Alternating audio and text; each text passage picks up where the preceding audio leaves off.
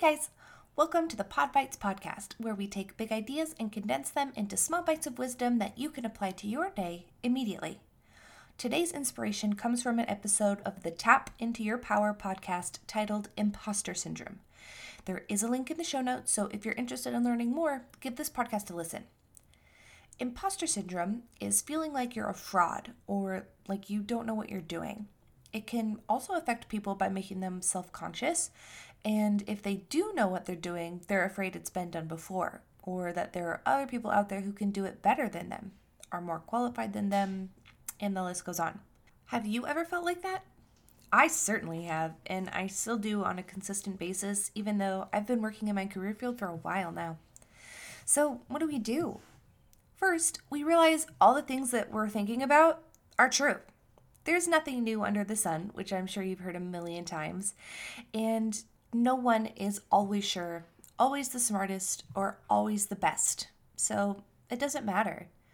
Part of becoming more knowledgeable is admitting that we don't know everything or that we aren't sure in an area and then moving to learn more. And yes, everything has been done before, but it hasn't been done by you. We all have a unique viewpoint, style, and flair that we add to our work without any conscious thought. So even if it already exists, do it anyway. Do it how you want to. When you get right down to it, imposter syndrome is a distraction. It's a way for you to put off doing the work you need to do or to avoid looking at what's really going on.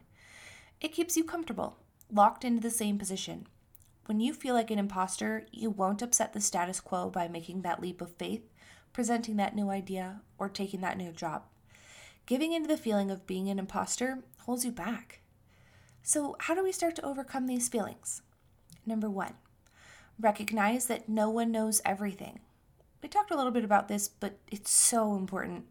It's not feasible to know everything about a topic, especially in this area and the prolific content creation around us. Also, if you did know everything and were 100% prepared, you would be bored and probably very, very old. One of the words used by people experiencing imposter syndrome is enough. I'm not good enough. I don't know enough. I don't have enough experience. Enough is a word that is not measurable and actually projects scarcity. If you have enough food, it means you have just what you need and nothing extra. Plenty, on the other hand, is a word that projects abundance. I have plenty of food means you have more than you know what to do with. The truth is, you already have plenty of knowledge, experience, and skills to jump in and learn something new. Next time you catch yourself or your friend using the word enough, try replacing it with plenty and see what happens. Number two, don't be a perfectionist. When looking to present an idea, take a new position, go back to school, or do whatever is making you feel like an imposter, approach it as a novice. Approach it with a willing attitude to be ready and learn. Don't start a position with the goal of perfection. Have the goal of continually learning and honing your craft over time. Thinking that there is a point where you will be ready to do something is a lie.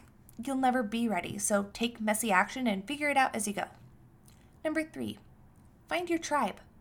Previously on the podcast, we've talked about having a vent buddy and how important that is for our mental health.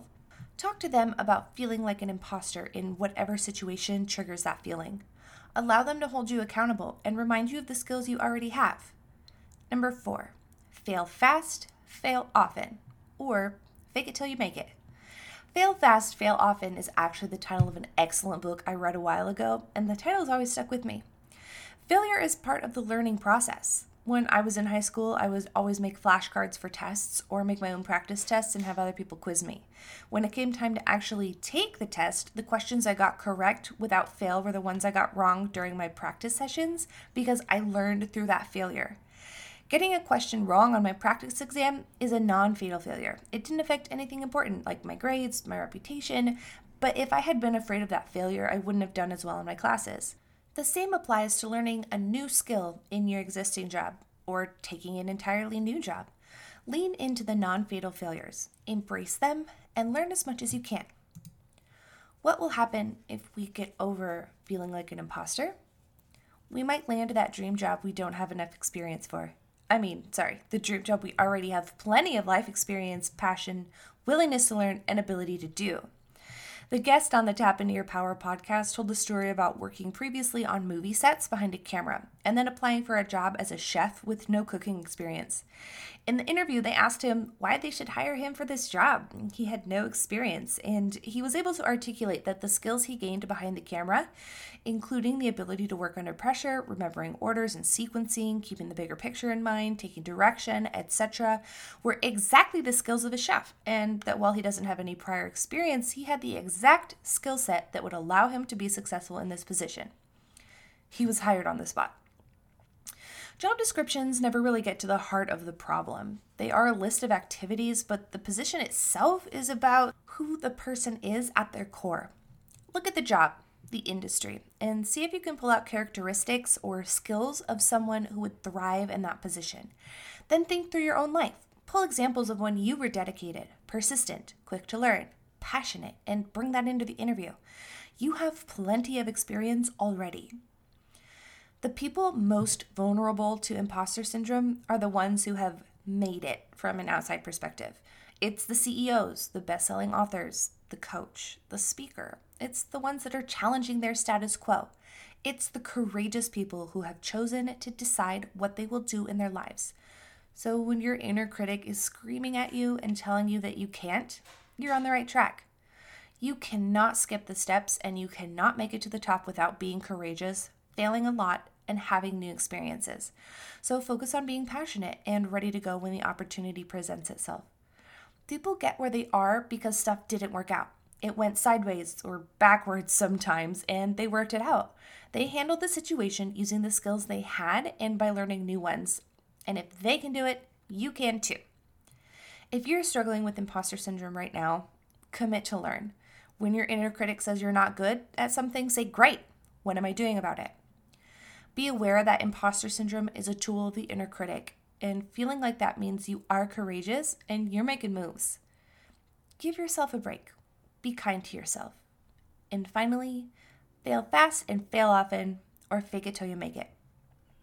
Is this something you struggled with before? Are you struggling with it right now? How did you overcome these feelings, or which of these steps are you going to try? If you have a story, I'd love to hear it. You can send it to podcast at pod-bites.com. That's podcast at pod-bytes.com. You can also let us know if there are any other topics or podcasts that we should review. If you liked this content, please give us a five star rating and review us on whatever platform you're listening with, and consider supporting with a monthly donation of 99 cents through the listener's support link in the show notes. Also, if you have a friend who could benefit from this information, pass it along. We would love to meet someone new. Thanks for tuning in. I'll talk with you next time.